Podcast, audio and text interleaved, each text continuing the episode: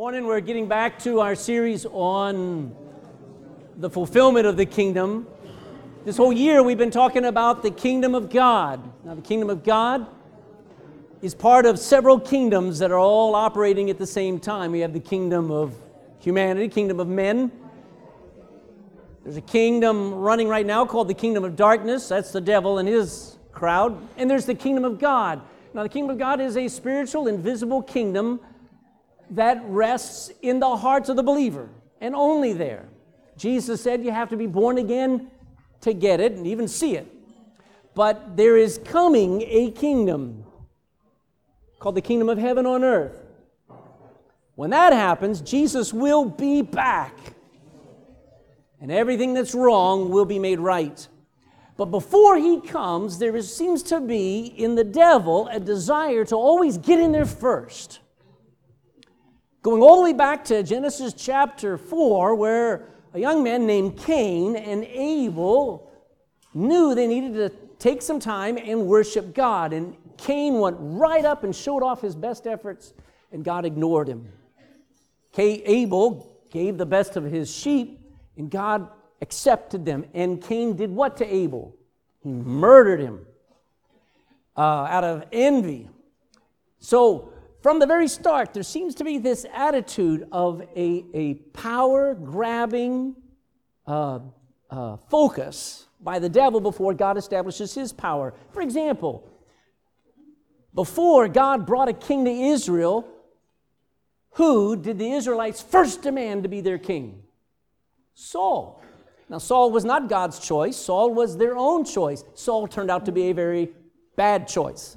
So you'll find, even in the temple, Jesus points out there were two men there getting ready to pray, and who was up first praying? But the Pharisee, who stood up there and began to brag and boast about how uh, good he was and how he was not like other men. And there was, ooh, there was a publican over on the other side, a very, very sinful man, beating upon his chest, saying, I'm not worthy for you to hear me, but have mercy on me. Now, that brings us to the place where we're going to talk about a guy coming called the Antichrist, whose main goal is to get the kingdom before Christ does. So, I want to expose this guy this guy that I that the Bible calls man of sin. And to do that, we need to go to Second Thessalonians. I need you to stand with me. We will read five verses, Second Thessalonians chapter 2, verses 1 to 5. We will read it together. And we're going to learn about this guy. It's part two, but you could, you could spend a month of Sundays trying to understand him. He's one of the most complex beings in the universe. Second Thessalonians chapter 2 verse 1. Let's read it together out loud. Now we beseech you, brethren, by the coming of our Lord Jesus Christ, and by our gathering together unto him, that ye be not soon shaken in mind, or be troubled, neither by spirit, nor by word, nor by letter as from us, as that the day of Christ is at hand. Let no man deceive you by any means. For that day shall not come, except there come a falling away first, and that man of sin be revealed, the son of perdition, who opposeth and exalteth himself above all that is called God, or that is worshipped, so that he, as God, sitteth in the temple of God, showing himself that he is God. Remember ye not that when I was yet with you, I told you these things? So Paul says, Don't you remember when I taught you about this? And so it's very important for us to learn it too. Let's pray. Father, teach us this morning wake us up. Don't let us join with the world being asleep. The world is headed into a time called the Great Tribulation, and it is unready. And it's a shame that a lot of Christians are also unawares of all the things that are shaping up and focusing on this big fight that's coming up Lord, I know you're the winner. I've read the last chapter. I know you win. But in the big scheme of things, there's still a fight. I pray the fight has already been won in every heart here. Lord, please deliver us from the grip of such ignorance about where we're headed. Lord, help us to be aware that we, we are supposed to be a resistance to the powers of darkness. We're supposed to believe that light still works and still stops the darkness that is growing in this world. Lord, I pray that Christians don't stand down, don't fall back, but that we realize that our very presence still hinders the work of this man of sin. But we need to expose him. And we need to realize that he's at work even today, and we need to resist that. So, Lord, in this room, please be the only Lord today. In Jesus' name, amen. Please be seated. Now, the whole world is soon going to be spellbound by one man. In spite of all the hatred of men that is basically put forth in everything, in spite of all the feminism that's out there, there is coming a guy that the whole world is going to be oohing and gooing and gagaing over. He's called the Antichrist. People will be deceived into believing this new guy is the world's true Savior, the true Messiah, and that Jesus was a liar. Jesus was a deceiver and a fraud. But that's just the beginning. This Antichrist is going to claim to be bringing in world peace, bringing together people in unity, and bringing about prosperity. But instead, he will make this world into a living hell like we can't imagine. What's most amazing is during it all, he will constantly divert attention from off of himself and his plans and say it's God's fault. He will actually gather people in such anger against God that he will prepare them to fight him in a valley called Megiddo. We call it the Battle of Armageddon. I can't comprehend that people would think that if they just got together, if they got the technology, if they had all the armies, they could finally get rid of God. I don't understand that. And yet he will convince them of that. It's unbelievable that people hate God that intensely, and yet that's what we see today. I have watched in my 39 years of being saved that Western society has moved away from the old Jesus of the Bible and they moved to Jesus 2.0. They believe and they will follow a Jesus that does not tell them anything that they should do, but what somebody else needs to do. That Jesus would never offend and Jesus would never correct and rebuke and would never uh, interfere. Jesus would just love everybody and just accept everybody into heaven. That's Jesus 2.0. But that is the doctrine of the Antichrist, not the doctrine of God. You know, uh, this, our world is desperately tearing down every shred of the, of the existence of Jesus and every influence that Jesus ever had in our courts, in our homes, everything that used to be helped by knowing and, and, and believing in Jesus, the Son of God, is being removed from society so nobody's safe. I have watched charts go off the scale on heroin overdoses, on drug overdoses, on drink, on everything that even just 30 years ago was really a low level problem. It is now at the top. They can't give away enough needles, they can't help enough people because it's just feeding and becoming worse and worse. You know why? Because they replaced Jesus Christ with the government. They replaced Jesus Christ with religious leaders and religious opinions. Talked to somebody yesterday, and this person was saying, ah, you know, it's not that important that I read the Bible. I said, look, I could tell you all about God, but you'd be trusting me. You need to read the Bible and see what He said for yourself. And so this world is filled with churches who people willingly go to hear somebody instead of Jesus Christ. I'm here to introduce you to the doctrine that is getting people to trust people, and that's the devil. You better be Bible readers. You better know that when we open the Bible, we're listening to God, not the man. One of these days, well, let me take you there. This Antichrist, seriously warned about coming. Go to uh, John chapter 5. Gospel of John chapter 5. By the way, in, in over the last, I don't know, 50 years or whatever, maybe less, Generations now have replaced Jesus Christ with movie stars, sports stars, rock stars, the rich and the powerful. You know, people get tired of that. They find out they're all, all their feet are made of clay. And they're going to yearn for somebody who's perfect. I'll talk about that in just a second. Jesus seriously warned about this guy coming. John chapter 5 and verse 43. I, Jesus says, am come in my Father's name, and ye receive me not. If another shall come in his own name, him ye will receive. This is the most amazing warning by Jesus. If you do not accept Jesus, the Messiah, as your Savior of your life, there will come a time when the only one you will receive, the only one that you will obey and that you will follow, will be another Christ, the Antichrist. This other Christ is not only going to walk and talk like he's a good guy, he will claim to be the Messiah, but he will oppose Jesus in every way He's going to come into this world, if he's not already here, to bring in the complete destruction of nations. You know what has saved England from absolute destruction? It has not been its government. Have you seen it actually do anything in the last three years? The only thing that ever saved England from absolute destruction was Bible preaching God blessed England with some of the greatest preachers of all time that brought English people to their knees and brought revival and brought great awakenings to a land that was dark and needed God. And that's the only thing that saved England, and it's the only thing that'll save Ireland.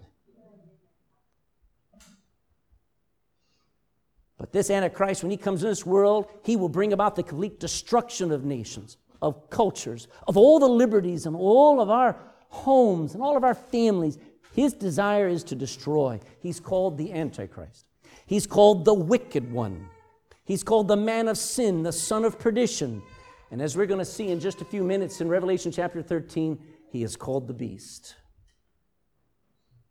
Did you ever think of Jesus? What's the symbolism that we associate with Jesus? The Lamb of God, self sacrifice, what does God point out and you need to associate with the Antichrist? He's a creature, he's a beast. When you understand the, the words of Scripture, trying to warn you and trying to tell you there is coming something no horror movie can even begin to describe. As we sit here today, everything is being prepared, if it's not already prepared, for this man of sin to burst on the scene. I proved it to you. Several weeks ago, I gave you a dozen clear signs of the times right now being unlike any other time before. Matthew chapter 24, Jesus lists about a dozen very clear things. He says the united Europe under Rome coming together. Daniel chapter 2 says there will be one empire, a Roman empire. The spread of a one world government running from Rome to the furthest island of the, of the world the mark of the beast being implemented. I'll talk about that more. The collapse of money and its replacement with a mark. Technology exploding exponentially. I don't even want to ask you how many of you have a, a mobile phone. But can, can you imagine the fact that there are people who have no homes, who have no food, but they've got a mobile phone? And they've got Netflix or Hulu or something on there Technology has exploded, whether you're in Central America, Central Africa, or Central Ireland. It is everywhere, and it's only been in the last 50 years. Knowledge increasing exponentially, it is unfathomable the amount of information that people are trying to process every day. Worldwide travel, you can go anywhere you want. Israel back in her land, and you know what they're doing? They're speaking biblical Hebrew. 4,000 year old language. The Jews are even back in Jerusalem since the Six Day War. They're walking in Jerusalem. The Temple Mount is theirs. Wasn't like that for the last uh, 1,800 years. And just watching the present day rejection of the fact that Jesus is coming back, even by Christians. Just watching people just go, eh, not really interested. You know what Jesus says in Luke 18 8? He says, When the Son of Man comes back, shall he find faith on the earth? He says, Things are falling apart. And he predicted it, and I'm watching it happen. These are all an increase in the sorrows, the birth pains that lead up to the coming of the kingdom. Now, why is it almost no one cares that he's coming? Why is the world so ignorant, unaware of it? Why are even Christians not interested? Well, you just, they're not even interested in life as it is. You couldn't move them if a bomb went off next to them. But you know, the focus of our lives has moved from reality to self, to, to what makes us happy. God's prophets never called people to ever experience pro- uh, prosperity. You will look throughout your Bible, and God never said, Follow me and I'll make your life better. Follow me and I'll make your life holy, he said. Follow me and I'll make your life a little uncomfortable, if not a lot. Follow me and you might lose it. So we're watching entire nations abandon every sense of morality, every religion, not because they've discovered truth, but because they believe there is no truth anymore. The only reality that people have today is pleasure. Now, I've got some questions for you that we're going to try to answer as briefly as possible. Why is it so important to pay attention to this guy called the Antichrist? What are his designs? What are his plans? What is he scheming? We're not to be ignorant, ignorant of his devices, or what we would say, his schemings or his devisings. Just how powerful is this man? What, will, what how, kind of power is he going to have? And what will he do with that power? What will the world be like when he comes? Does the world follow him when he is so evil? You ever wonder that? Where is he now? September 8th, 2019. Where is he? What is he doing right now? And how do we react to his work and plan? So let's go back and do a little bit of uh, review. Tribulation. It's a simple word, it's an older word. It simply means trouble. But it's not just a bad hair day or a broken fingernail or the car not starting. Tribulation means a thrashing, uh, an affliction, misery, distress, pain, torment, a series of absolute disasters. That's true. Somebody says, Oh, I'm going through tribulation. You have no idea what you're saying. You're going through some trouble, but you're not going through the tribulation. The tribulation is basically seven years of the worst disasters ever imaginable on a worldwide scale. Ever increasing hell on earth until the day Christ comes back and he resets everything. Jesus said this in Matthew 24 21 For then shall be great tribulation, such as what is not since the beginning of the world. That includes Noah's flood, that includes Sodom and Gomorrah. This time, called the Great Tribulation, will be worse than all disasters of all time and nor ever shall be. There is no time as bad as, as tribulation in any of the future. The same, the, the truth is, you do not want to be around when the tribulation comes. So the seven year tribulation is simplified this way, okay? As I said, it's a time of increasing disasters and judgments on this earth. If you want to go back, go back and watch Pharaoh as he fights and resists Moses, saying, You better let my people go. So Pharaoh is a type of the Antichrist, and he would rather destroy Egypt than obey God. And so, disaster after disaster, what do we call them in the Bible? They're called plagues. Happens. Each one destroys more of Egypt, which was a type of the world. Tribulation is actually divided into two parts. There is what, what Jesus calls the tribulation, it's the first three and a half years. You divide seven into three and a half. And then there's the last three and a half years, which is called the Great Tribulation. Now, uh, during the tribulation, there is a there is a sequence of events that is started and built across the time frame. You have the Antichrist, you have coming war, you have famines, you have death and hell spanning the entire seven years. It just gets worse. The Antichrist is in charge and he brings nothing good. The only thing that fixes it is when Jesus comes back. It's when dad comes home. Now, during the first half of the tribulation, you have the Antichrist building up uh, uh, a, a, a um, uh, confidence and, and getting people to trust him and allow him to take over. In spite of all the troubles, they start to look to some guy to be the Savior. And that's when this prince, Daniel calls him, the prince that shall come, will come. And if you want to read about it, you ought to read Daniel chapter 9. We looked at it several weeks ago, at all of the prophecies that talk about this kind of guy who's going to bring in a peace to the world, a sort of peace. He's, negotiate, he's going to negotiate one of the greatest peace treaties ever will he, where he will allow the Jews and the Muslims to be the best of buddies. And the Jews will be allowed to rebuild their temple because you say, well, what's going on? The Antichrist only wants one thing not Israel to have her temple, but for a temple for him to be able to sit down in and claim to be God. So he allows the Jews to get into a peaceful relationship with the Muslims. Things are all honky dory. But the Antichrist will be so attractive, people will begin to worship him. Think of a rock concert. I've never seen a generation lose so many of their rights as our generation has lost in the last 20 years. And we've done it willingly. When I got saved, 1980, when I got saved, I could I, I, thought the Antichrist would have to come and would have to fight for every square inch and for every country and every city. I'm watching people just Take it, take it. I don't, uh, as long as I can watch my Xbox, as long as I can wear virtual reality, as long as I can live my own way, you can have every one of my rights.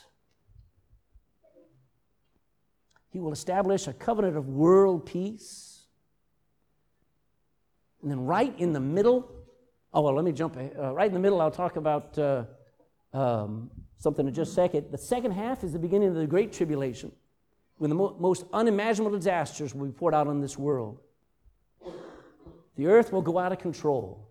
Famines, earthquakes, hurricanes will rage, and tsunamis will rage across the oceans, the Bible says. The heavens will go out of control. The sun is going to go dark. The moon is going to be turned into blood. Stars will literally fall out of the sky as meteors slamming into the earth. An asteroid, I don't know how big, these things are, some of them are planet scale. If, if one of them, just 10 miles across, slammed into our planet, all of life would be gone.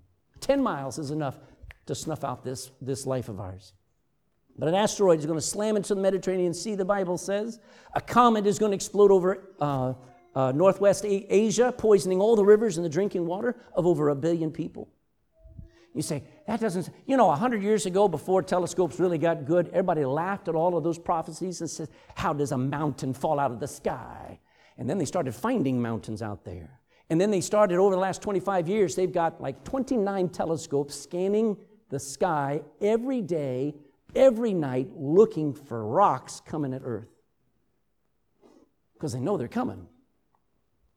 That's what's going to happen during the tribulation. People are going to go out of control. Jesus said, because, the love, um, because sin will abound, iniquity is going to abound, the love of many, many will wax cold. Abundant sin, no love. And that's where we live. Marriages are simply tolerance sessions. Homes are run by the children. People don't know love, they only know lust and sex. People will go out of control. An army of 200 million soldiers will surround the Middle East to attack, try to attack Israel. Intense persecution. It just goes on and on and on. But right in the middle there, somebody's going to try to set up a throne and reign over it all. Behold, the Antichrist. So I want to talk about two beasts. We need to go to Revelation chapter 13 now.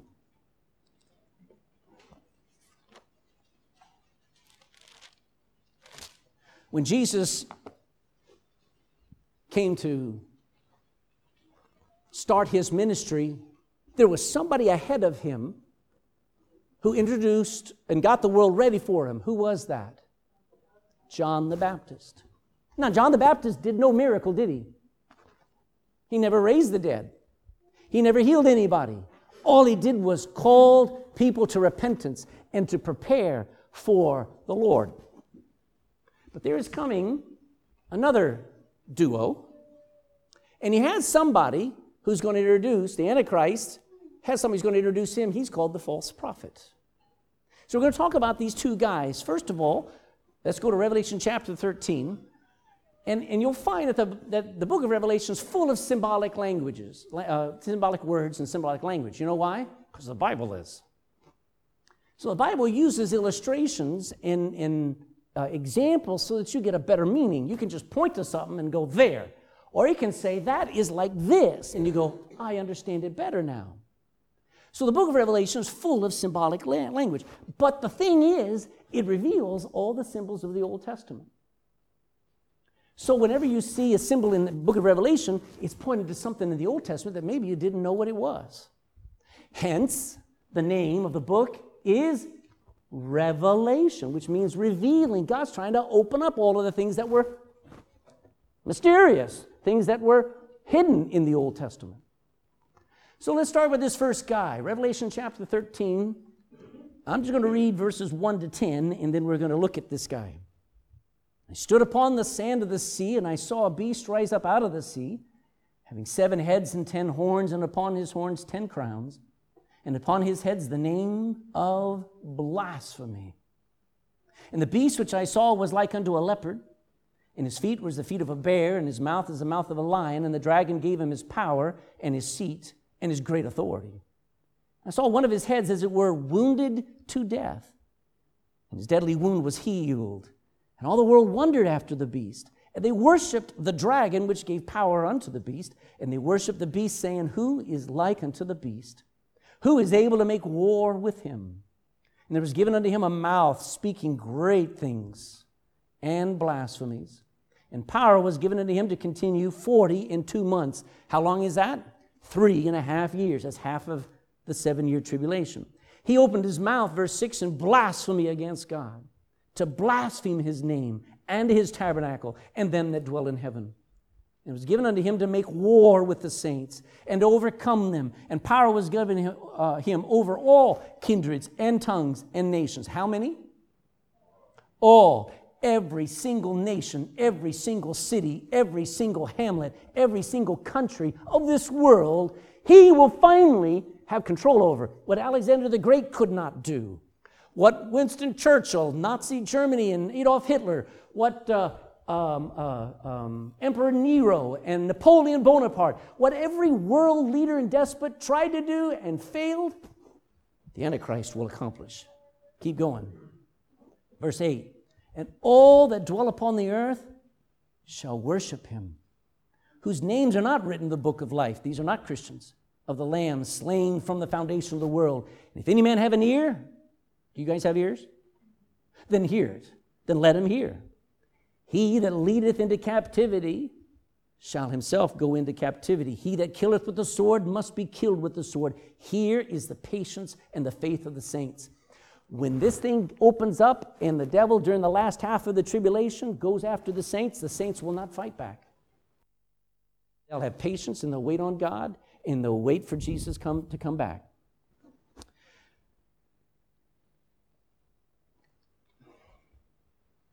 Points about this guy. Let me just, um, uh, this first beast on the outside is a literal man. As a matter of fact, I kind of think that he's the perfect man.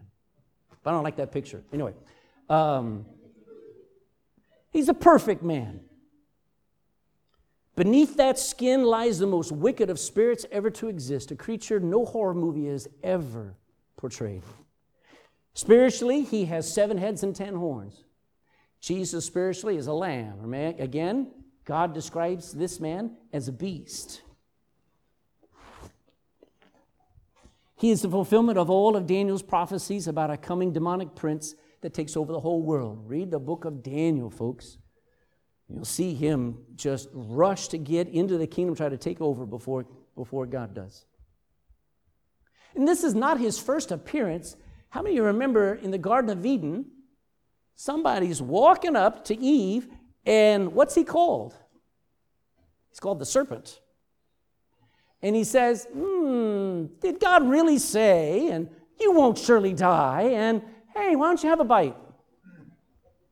Who was that? That was the devil incarnate as a snake that spoke, that walked, and talked.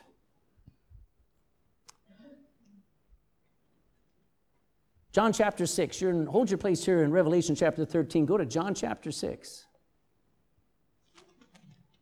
John chapter 6 and verse 70.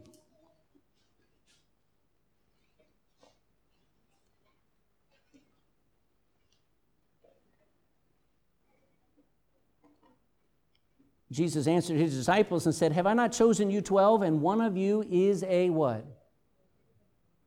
And who was he referring to? So we've seen the Antichrist show up in the old, uh, throughout the Bible. I showed him other, other times. See him, Korah, standing up to Moses, is the type of the Antichrist, the spirit of the Antichrist. Throughout the Bible, Judas was an appearance of the Antichrist before he shows up here. Now, there are really three beasts here. Go back to Revelation, Revelation chapter 13, in verse 2. The beast which I saw was likened to three things. He, he likens him unto a leopard, his feet like the feet of a bear, and his mouth is the mouth of a lion. Now, leopards are fast. Now, if you understand that, this leopard eh, this, this guy is like a leopard. He's got three and a half years to accomplish, actually seven to start, but the last three and a half years, the Bible says he knows he has but a short time. So he's as fast as a leopard. He has the feet of a bear. You do not want to ever get into a tussle with a bear. This guy fights like a bear, tears every opponent apart, and he has the mouth of a roaring lion. No one opposes him because he terrifies them. You put, if you could put a leopard and a bear and a lion together, you'd have the most terrifying creature ever, and there he is. He gets three things from Satan himself, from the dragon. Verse 2 goes on. He says, And the dragon, which is Satan, gave him his power and his seat and even his great authority. So he's empowered by Satan himself dwelling in him. You know, uh, there in Luke chapter 22, temporarily, Judas is is, is doing his own will, thinking he's doing, he's, he's, he's just uh, come up with these ideas himself, but it says, and Satan entered into Judas. Judas went and sold Jesus down the river made it possible for Jesus to be crucified. Every bit of power this evil man has comes from Satan. He comes from the Mediterranean area. Now, I don't know where. I don't think he comes from Spain. I don't think he comes from France or Italy. He probably comes from this area around here. And my guess is right there. But that's because I just read my Bible. but anyway, he comes from, the, it says, from the sea. So the sea there is not just general sea, it's from the Mediterranean Sea. Every Jew that Jesus was speaking to and that John is speaking to, when they talk about the sea, it talked about the Mediterranean Sea. That bit of water right there, he comes from there. He's half Syrian, he's half Jew. He's like Judas Iscariot himself. Judas was not all 100% Jew. He was half Jewish and half from Iscariot. He from Kerioth, he was from Syria. He will not be religious. Let me read Daniel 11 37. Neither shall he, the Antichrist, regard the God of his fathers. The Antichrist, not honoring the God of his fathers because he's a Jew. He'll reject the Jewish God, nor the desire of women. He has no regard for the desire of women, so he's probably queer. Nor, regard, nor does he regard any God, for he shall magnify himself above all. So this guy will not be Jewish in his religion. He will not be Muslim. He will not be Christian he'll be an atheist. You know, the fastest growing religion in the world is atheism. And yet, this guy is a great hypocrite because he doesn't worship anybody, but he wants the whole world to worship him. This guy goes on and he gets seriously wounded. There in Revelation 13 and verse 3, I saw one of his heads, as it were, wounded to what? Wounded to death. And his deadly wound was healed, and all the world wondered at him. All right? Now, this wound is prophesied. I, you're in Revelation. You can leave that for a moment because I got a, two scriptures to go to. Just before Matthew is a, is a book called Zechariah. Zechariah chapter 11 and verse 17.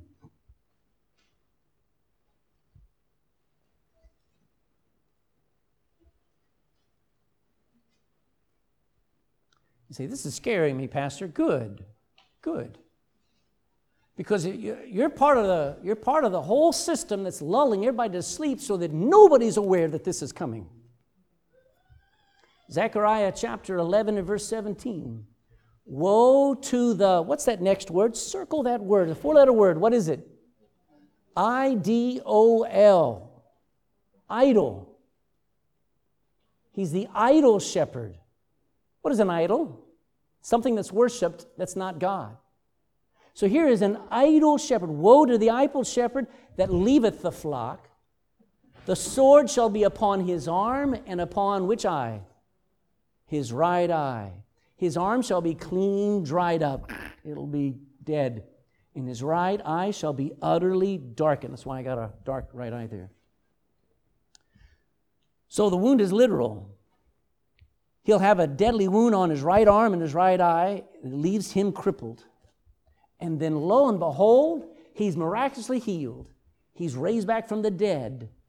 So when they've already got him ready to be buried, and they're having the ceremony, and that false prophet is up there having the whole world weep and sorrow over the loss of this great political leader. And the false prophet puts his hand on that casket and then steps back, and out pops that man. You tell me the world won't stop breathing. That's coming. You see, just as Jesus Christ was killed, buried, and rose again, the Antichrist is going to fake it. And they will worship him, and the world will fanatically follow him and obey him. They get excited about this guy. They'll be ready to do whatever he says. Who's going to be able to go against this man? Now, what are his intentions? Look back there in Revelation 13 7.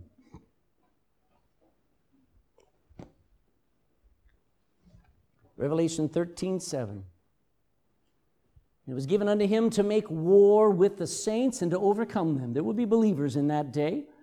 Not us. We'll be gone, but new believers getting saved by the 144,000 going out witnessing. To make war with the saints, and he will overcome them. And power was given to him over all kindreds and tongues and nations, and that all that dwell upon the earth, his intention is to get them all to worship him whose names are not written in the book of life of the Lamb slain from the foundation of the world. So his intentions are to make war. He hates God's people. Who hates you? Do you ever have an enemy that hated you? You ever have somebody in your family that hated you? And you just, I just, man, I just have no, they just have no interest in you. That's, that's nothing compared to the kind of hatred that Satan has for you. If you are loved by God, you are hated by the devil. So here, he seeks to make war with the saints. Right now, we have a war on drugs, we have people who have war on crime. One day, there's going to be war on the saints. He seeks to be worshiped. Isaiah 14 describes it this way How art thou fallen from heaven, O Lucifer? Son of the morning, how art thou cut down to the ground, which did weaken the nations? For thou hast said in thine heart, I will ascend into heaven. I will exalt my throne above the stars of God. I will sit also upon the mount of the congregation and in the sides of the north. I will ascend above the heights of the clouds. I will be like the Most High. Yet I like the last verse that says, Yet thou shalt be brought down to hell. But he wants to be worshiped. He seeks to rule an entire world. And he takes over the world for the last three and a half years. And he speaks blasphemy. I've noticed, have you not, am I just, am, I mean, I say these things to wake you up, but haven't you noticed how fluid and how flippant and how uh, abundant is the blasphemy of God today? It is like you cannot say a, you cannot hear a sentence without blasphemy. And there's coming somebody who will speak powerfully, blaspheming all gods, but especially the God of the Bible. He goes to war with the saints, and he takes control of every nation. And you know what's funny? Only now could one man do this. You couldn't have done it 100 years ago. You couldn't have done it 500 years ago. You couldn't have probably done it 50 years ago but you can do it now. Is anybody listening? the kind of technology, the kind of things that we have right now are right for the Antichrist to show up and take over. I got word for you. I got warning. If you reject Jesus as your Messiah and Savior, I'm going to be out of here one of these days. You're going to go looking for me, and you're not going to find me. And then somebody's going to show up, and you go, oh, boy, Craig was so wrong. This must be the Messiah. And that's who you'll be following. Here's a statement just to scare you a little bit more. Do you realize he's already at work? You're in Revelation, go back a few pages to 1 John chapter 2. 1 John chapter 2 and verse 22.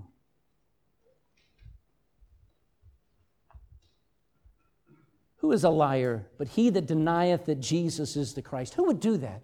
Who would say Jesus is not the, the, the Christ? Look at the rest part of it. He is Antichrist that denieth the Father and the Son. When you start to say Jesus is not the Messiah, you're denying God and you're denying the Messiahship, you're denying everything. And he is that is the spirit of the Antichrist who seeks to claim to be Christ. Go to chapter 4. You're in 1 John chapter 4, verse 3. By the way, verse 1, you ought to do this. Some of these people on the God channel, most of the people on God channel, uh, many churches are filled with all kinds of spirits. Some people don't believe that spirits can influence and can occupy the thoughts and the hearts of Christians. Let me tell you, you better be careful because they occupy you all the time without you resisting them and you've been walking in the Spirit and filled, being filled with the Spirit. The Bible says, Beloved, believe not every spirit, but try the spirits. Those are things that, that, that speak into your own head. Try them, put them to the test whether they are of God, because many false prophets are gone out into the world. Hereby know ye the Spirit of God. Every spirit that confesseth that Jesus Christ is come in the flesh, that's the Spirit from God. And every spirit that confesseth not that Jesus Christ is come in the flesh is not of God. And that is the spirit of who? Of Antichrist, whereof ye have heard that it should come, and even now already is in the world. The Antichrist is already getting people to deny Jesus and get. I, years ago, there was a big deal where teenagers were sitting in front of a YouTube channel and they were recording them saying, I hereby blaspheme the Holy Spirit. Hopefully, you never saw any of that, but there was a period of time where everybody just wanted to claim that they were blaspheming the Holy Spirit. Where did that spirit come from? It didn't come from thinking, it came from the Antichrist getting teenagers and children to blatantly disobey and dishonor their parents. Never has any generation, except the last two or three, experienced what we experience with absolute hell in everybody's home because the kids and the parents don't know how to make them obey and the kids refuse to. And the Bible says that's a sign of the end times. Parents neglecting uh, their God ordained job of raising their children right. You know, I hear every, I hear every arrogant um, atheist standing up saying, My only job is to produce a child and then get out of their way. No wonder. You see, those are college professors who are influencing generations saying, Don't try to mold your child, let them find their own way. You know, their way is hell. There's a way that seems right unto a man, but the end thereof are the ends of death. Is the end of death. You do not just lead let them go, you raise them right. You know what the Antichrist is doing right now in churches all across this country and all over the world? Getting Christians to mock authority. They won't listen to me tell them what's right. You'll get upset at me if I tell you this is Bible and you go, Well, I don't like it, and I don't like your attitude. Wow, that's the spirit of the Antichrist. They mock the Bible. Well, I only like the New Testament. Really? They follow teachers instead of preachers. Say, well, I like his teaching. I love teaching too. But there comes a time when you need somebody who just tell it like it is and just say, we need to get right. The Antichrist is getting churches to deny the urgency of repentance. Instead, well, just say you're sorry. No, no, no. There's more to it than that. People have no ability to say they're sorry because they have no idea the depth of their own hurt. Getting churches to deny the urgency, just believe, just believe, just believe. The devils believe. Getting Christians right now, Christians have turned away from God's people, the Jews, and they're mocking them and they're saying they're not Jews. They are so, so stupid. because that is bringing, you're touching the apple of God's eye. I'm not the apple of God's eye, I'm an accident. You know what that means? I got in by the skin of my teeth. I'm a dumb dog Gentile. And I got grafted into a Jewish tree. I'm blessed because I believe on the Lord Jesus Christ and He snuck me in. But God's people are the Jews, and everything in that Bible is to get them saved. For all practical purposes, I'm an accident. The fact that somebody gave me the gospel over in Texas is the, the odds of that are astronomical. Thank God it happened. But God's, in the Bible, God's whole focus is to get His people back to Him. He's always been that way. And when we start mocking that and we start saying, oh, those Jews, they need to just, just get out of that land and give it back to Palestine, you're stupid. And yet, that's the spirit of the Antichrist. Of course, the spirit of the Antichrist is going to get you turned against the Jews because that is the Antichrist. By the way, well, let me move on. Whew. No one's going to care how wicked he is. This man will live. I mean, honestly, how many are used to Leo Varadkar being our Taoiseach? How many are used to it? I mean, you don't even think about it. I mean, if you were to be honest, you'd raise your hand. Yeah, we're used to it. We don't get upset about it. He's a wicked man. Amen. Now, I'm not just singling him out and me not being wicked. I'm just as wicked as him. I'm forgiven, though. He needs to, get, he needs to repent and get born again himself but we, that wickedness doesn't upset us anymore. Amen? Wake up. This Antichrist is going to get so powerful no matter what he does. How many people were upset at, Larry, uh, at uh, um, Jeffrey Epstein until he was caught? Larry Weinstein until he was caught. People put up with it. People let those wicked men go on. Presidents flew with him dozens of times. Bill Gates, important people, worked with these filthy wicked men and didn't care. And it's coming where one man will be so wicked and the whole world will go, that's okay. What am I getting at? We're being so desensitized to sin.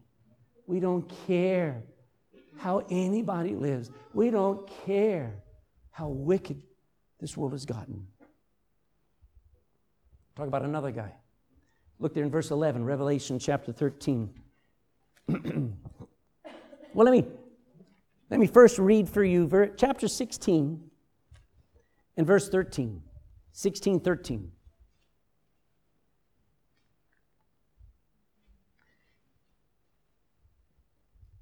Revelation 16, 13, I saw three unclean spirits like frogs come out of the mouth of the dragon. This is picturesque, I know, but this is how John sees it. And he says, And out of the mouth of the beast and out of the mouth of the false prophet, or unholy trinity, the dragon, the beast, and the false prophet. Look at chapter 19 and verse 20.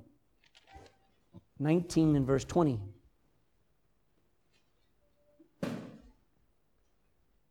And the beast was taken, and with him the false prophet that wrought miracles before him, which, with which he deceived them that received the mark of the beast and them that worshipped his image. These both and you ought to say amen next to this, were cast alive in the lake of fire burning with brimstone.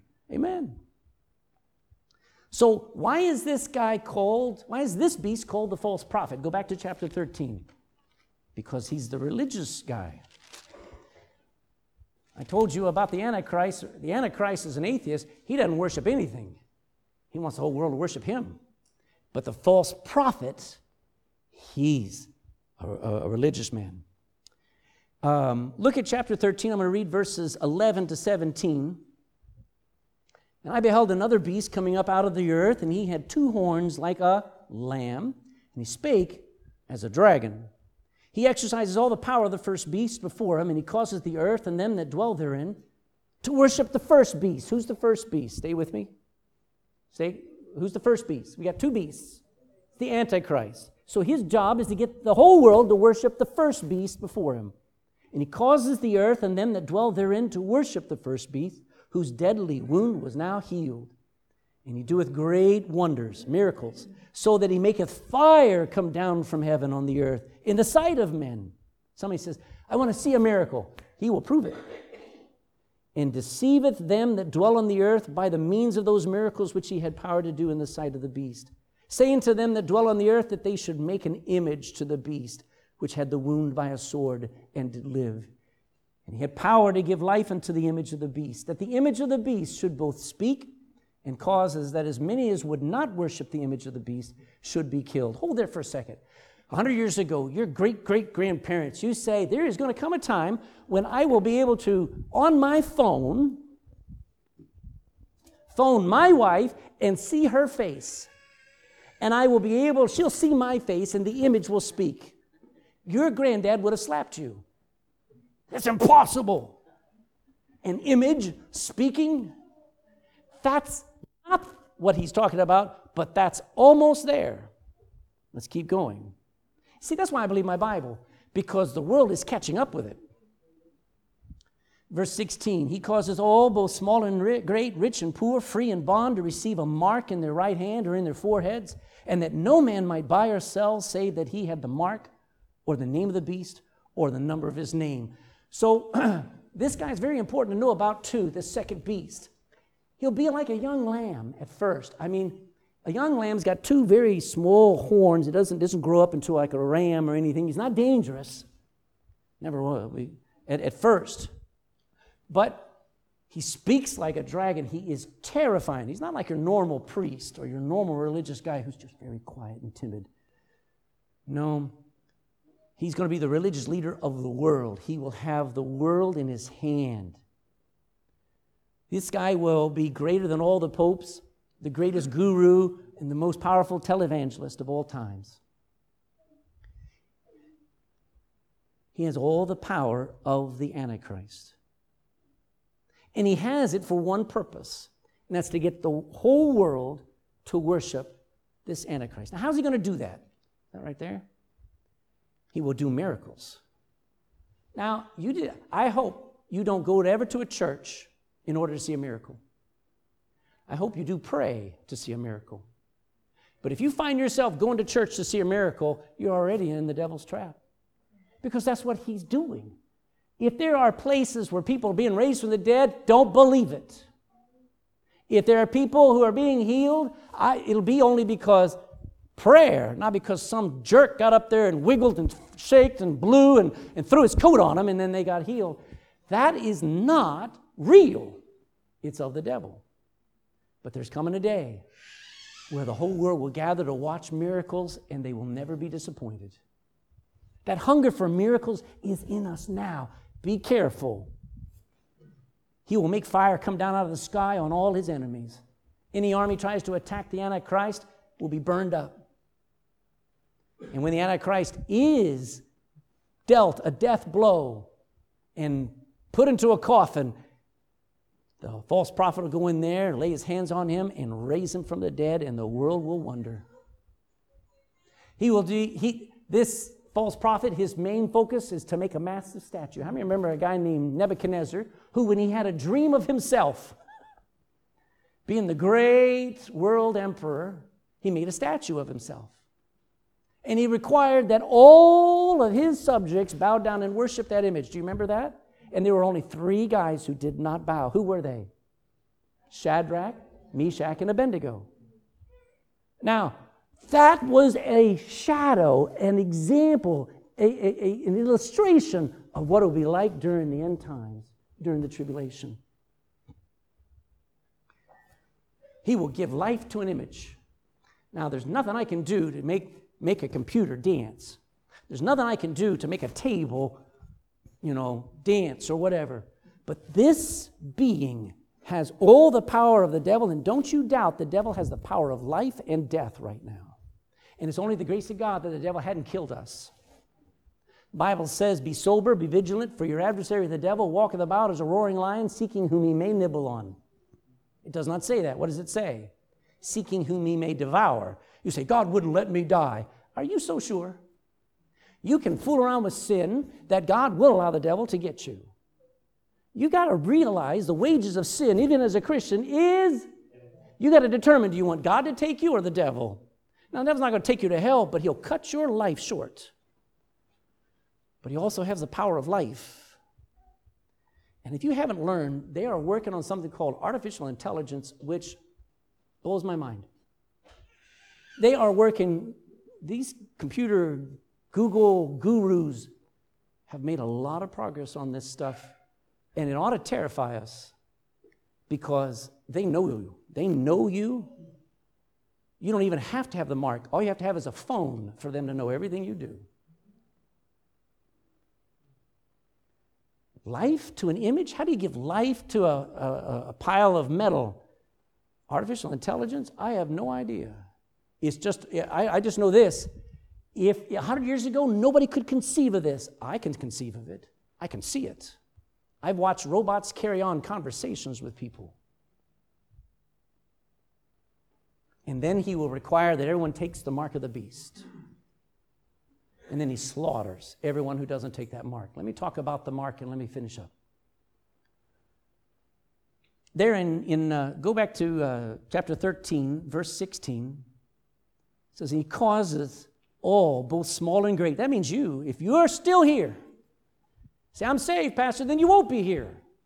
But if you're still here, He will cause all, both small and great, rich and poor, free and bond, to receive a mark in their right hand or in their foreheads, and that no man might buy or sell save that he had the mark, or the name of the beast, or the number of his name. Here is wisdom.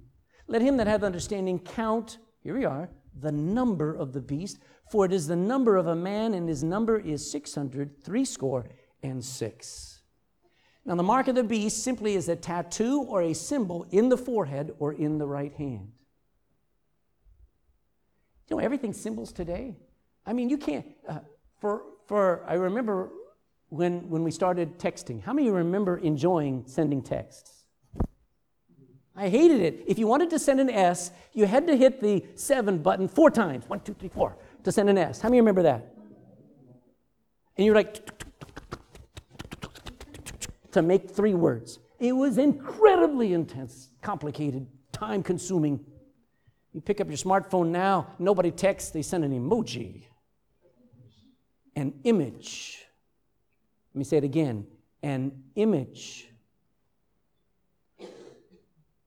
A, this mark is a symbol, an image in your forehead or in your right hand. Elon Musk now has a little device that sits in the back of, he's going to put it in his head. This thing's got a thousand tiniest little wires that they're going to drill into his head and insert into his brain. And that thing is supposed to monitor and allow him to train it to know when he wants a Coke. So he looks over at the Coke machine, and down comes a Coke. And he thinks about starting his car. And so he thinks about starting the car, and vroom, up starts a Tesla. He thinks about coordinating a flight from, from Atlanta, Georgia to Moscow. And all of a sudden, something is printed out and he's got on his phone, he's got a, uh, his, his ticket ready to go. He's got this thing so built up. Let me tell you the opposite. That same thing can feed an image into his head. Whatever he tries to tell it, it can tell him back. An image inside of your head every day, all day, is what the devil wants. An image inside your head. Watch what you watch on television. Did you know the images that you watch on television, the things that you see and you allow your children to see, they can never get rid of? Some of us have images from when we were kids, when we got teenagers, the stuff that we picked up, the stuff that we looked at, that is still there. Amen? Well, the devil wants an image inside your head that you can never get rid of. It's himself. So it's a tattoo on the outside, a symbol in the forehead or in the right hand. It's a sign of worship. It's a sign to get you to worship. And it's a means of control. Now, all over the world, there have been for thousands of years, people have put some right on the forehead there. Happens here on Ash Wednesday. People put it right on the forehead. What is going on? Go back here. And yet, there is something right now, there are companies all over this world that are paying their employees. Some of them are requiring their employees to get a chip implanted right there. It's kind of a flabby part of your skin. It doesn't matter if you have something inside it. They get used to this thing. It's about the shape of, about the size of rice. It's injected with a, um, uh, uh, with a needle, a big needle. That doesn't scare you. I don't know what will. But they put it inside there. You never have to use your credit card again. You approach to, a, uh, uh, to an entry door into a clean room and you put your hand on the, the, uh, the little scanner there. It talks to that chip. It says, Hello, Craig Ledbetter, and you walk right on in. There are nations all over the world that have all kinds of jewelry. I have, again, I'm going to just upset everybody. But I have been shocked at how much people seek to pierce themselves. That's getting ready. That's not of God. You are already beautiful. You do not need a tattoo. You don't need a piercing. You just need to serve God and shine for the Lord Jesus with a clean life. No man wants to marry a piece of metal that jingles. Well, that's extreme, I know, but I'm trying to get you. You don't need to have 57 piercings and here and here and everywhere else in your body. That's getting people ready for a mark that's in your skin. You see these things, you see that's, a, that's, that's the top of the forefinger there. These are integrated circuits. They're chips, not fish and chips. They're chips that are so tiny you can put a hundred of them on the end of your finger. How many of them can you put in your body? You wouldn't even know it. You have a credit card inside the card. Guess what it has on the, what we used to call it? Chip and pin. A chip's a computer chip. You can pop that thing off there, and it's got a little thing there, and there's a chip inside of there. That, that little thing that you plug into talks to some, some computer uh, up in Dublin, whatever, or over in Switzerland or wherever, and validates your purchase. Let me talk about the name of the beast. He says, Oh, by the way, got me. Uh, yeah, I'll talk about this thing. So, the Antichrist is a name that he wants everyone to be repeating over and over and over.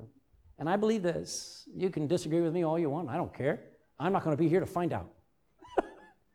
but I believe his name is either Jude, Judas, or Judah. That'll be one of his names. Because that name is blasphemous to God when it's used by the devil.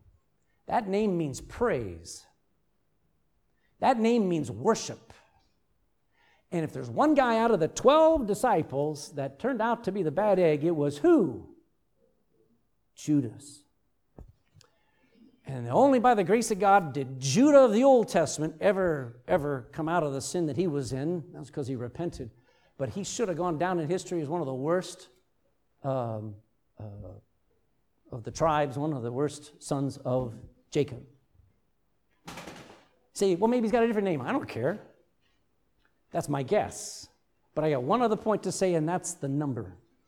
How do you know what his number is? His number is not 555 1212. His number is not a telephone number that you dial, it's three digits 666. We already read that thing. That's no ordinary number. Here's wisdom. Let him that hath understanding count the number of the beast, for it is the number of a man of the Antichrist.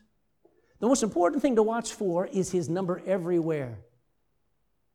It is the number of a man that wants to rule the world and damn the world. It's already everywhere. You don't even have to guess it.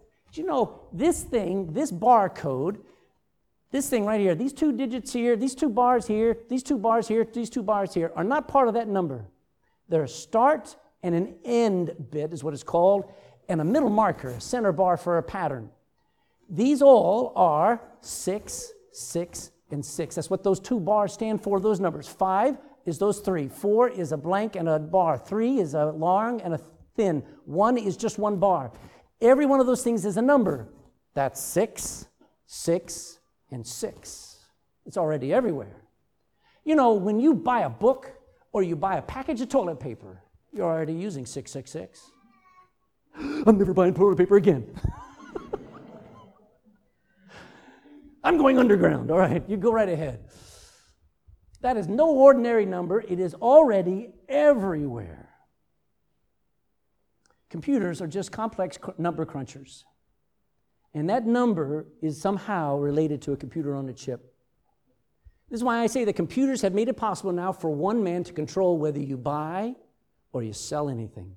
Whether you can get medicines or whether you can enter or leave a country. How many of you heard about a country named China that has something very uniquely being implemented right now as we speak, where people who get caught for jaywalking, that slowly affects their ability to buy airline tickets. If they ever get stopped for speeding, they don't just get points on their license, they have a scale that says this person's not a very good person. We're not going to let them have the expensive steak. And as you're, I forget what it's called. Anybody remember the name of their performance scale that they have to live by? Everybody has to live up to the expectation of the government in order to be allowed to buy and sell, travel, live. You're not allowed to live in certain areas because you don't have a good enough society value. We're already at the place where the Antichrist is able to implement that all over the world. You say, that won't happen. Yes, and the world will gladly let him take over. Think about numbers and computers. Computers are being used right now to control populations. The first time anybody was ever numbered was in 1939. It was under Nazi Germany, and it was done with a small fledgling computer company in America called IBM. Every number that was emblazoned and tattooed on the wrist, on the arm of every Jew in Germany, that number was in a database on an IBM computer in Berlin. They designed the whole process so that they could number people to control them, to restrict people, to tell people you can, you can't do that. You know, I'd rather God tell me what I can, I cannot do than the government do it. The safest people in any society are godly people because we have rules they can't think of. But when the government starts having rules like you can't offend anybody, that's stupid. When, the, when the, the, the, government says that little children have to be taught sex education at six years old, they are to be ignored. Well, if you don't send your child to our school, so be it. They control and they restrict people. Numbers are being used to influence, uh, computers are being used to influence people. Try and live without a computer for a month. You'll be sane. You'll be happy. You'll sleep well at night. Every time you pick up your phone, you look at it, your brain goes, oh, it's time to wake up. Slap yourself and go back to sleep. It is, it influ- every image, every YouTube, everything we are influenced by is meant to influence us, to protect people. You know what the goal is going to be very soon? To quickly, as soon as the baby is born, insert some sort of chip into them so that they're safe, so they can't be stolen, so that we can track them, so that we know their, so they can have their health records all their life. Watch it. To separate people from nonconformists. Oh, you're one of those. Oh, you're a, you're, you're, you're, you, want, you, don't, you don't want the chip. We used to live in a world 25 years ago where everybody was trying to integrate, everybody get together. Now everybody's so polarized. So you're not you're not like us and everybody's fighting is getting ready so the world finally gives up and says just go with the program. And ultimately computers are going to be used to ultimately damn people with a mark of worship of the antichrist. I'm done. Where is he now? I believe he's here already, not in here. Okay? Although there are some I'm watching. Where is he now? I believe he's already on earth. 30 years, Jesus was walking on the, uh, walking on the streets of Jerusalem and Galilee, and nobody knew he was the Messiah except his mother, John the Baptist. And he didn't go around saying, By the way, I'm the Messiah. No, he was walking around, and then when he came forth and he says, I need to be baptized, and John went, That's him! That's the man I'm preaching about. That's the Messiah, the Lamb of God. Just like that. He was around for 30 years and then he took, he took the stage. So will it be with the Antichrist. I believe he's here already. He's just waiting for the signal. It's a shout, by the way. What's he doing? You know what he's doing? He's destroying marriages. He's polluting minds and hearts. He's creating division and chaos. All the while, he's building powerful political relationships, like Jeffrey Epstein did with. They have, they have his, his books now, they have 10,000 names of all the people he interacted with over the last 40 years. 10,000 terrified people. Their names, I hope, come out. But this Antichrist is going to hobnob like Jeffrey Epstein never imagined. He'll be teaching peace seminars. I believe he's teaching peace seminars all over the world to every political leader, teaching them how to, how to have peace in their country. He's, I believe, developing technology that's going to make nuclear war obsolete and going to replace it with something called nanotechnology that'll wipe out entire armies in a few seconds. How do we react to it? You can't fight it, folks. You can't stop it. You're going to have to change sides. You see, when I was lost, when I was unsaved, I was in the devil's team and I didn't even know it. I was, I was scattering. Whatever God was doing, I was scattering. I was messing up. I was going my own way. I was headed for hell. And the only way to, to react to the devil's plan was to switch sides. And God's team, I got born again, and now I'm in the winning team. Now, the devil's going to work right ahead, but I'll slow him down. Because now I'm a soul winner. Now I'm a preacher. Now I'm trying to get people saved. I'm trying to keep people from going the path of the devil. That's how we fight. We switch sides. We stop going with the world. We stop running with, with the ungodly. And we say, you know, I'm going to follow Jesus. That makes a big difference. Will the Antichrist, will he and the false prophet actually win? The answer is a resounding no. Revelation 19 says, I saw the beast and the kings of the earth and their armies gathered together to make war against him that sat on the horse, against Jesus.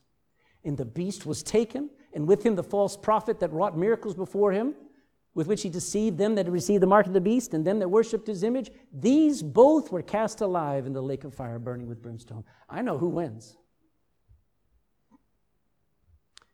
Don't think you can wait until things get bad and then get saved was talking to somebody, another person yesterday, and they said, Everything's going pretty good for me right now.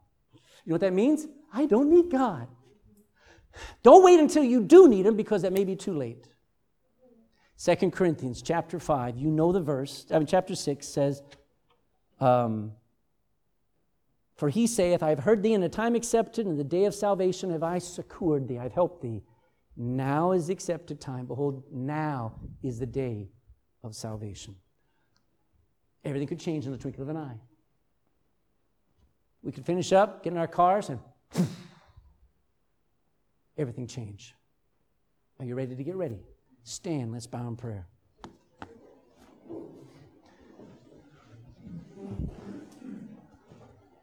Every head bowed, every eye closed. Let me just tell you the future is serious. Every politician wants to make every election the election. They have no idea what they're talking about. They just, they just are going with the flow. They're just making people think it's do or die now. Let me tell you, this message is do or die.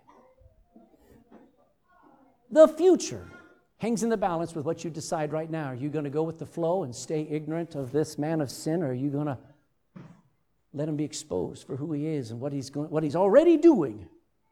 Probably in your life, too. Look at what you watch on television. Look at who you hang around with and say, is that the Spirit of Christ? Or the spirit of the Antichrist? How do you talk to people? Do you talk to people with a sharp tongue? Do you have a bad attitude? Do you tear things down? Ask yourself, is that the spirit of Christ or the spirit of the Antichrist? Do you read the Bible so that you become more like Christ? Or do you read and watch everything else so that you become more like the world and you end up like the Antichrist? Father, I've just done my best. Right now, I ask that you would humble us to look at ourselves and ask yourself are we in the kingdom of God? Because there's a king coming, a prince in the power of the air, the God of this world. He's going to make a man, the Antichrist, in power take over this world. And he won't do it with war, he'll do it conquering without a, without a fight. The whole world will just turn over to him. And it's happening today. I don't want it to happen in my family. I don't want it to happen in any home here. I don't want it to happen in court. I'd like to see a great awakening here where people are aware of the last days. They're aware that we can't play anymore. We have to switch sides. We got to start living for God. We got to stop worrying about everything else. The world says worry about your retirement. The world says worry about the next election. The world says worry about the economy. The world says worry about are you, are you married? Are you single? Do you have kids? Do you not have kids? Stop it. And help us to focus on are we following Jesus? Are we really serious of getting out of here? Because there's a better world. And we don't, have, we don't have to have anything here except you, Lord Jesus. So please, just right now, if somebody's not born again, if somebody's not saved, today's the day. Let them cry out to you right now from their heart of hearts God, be merciful to me, a sinner, and save me. Have them cry. Tell them, Lord, somehow convince them they can trust you now. And the rest of us, help us be busy. Somebody was busy one day, gave me the gospel. Could we do the same before it's too late, please? In Jesus' name, amen.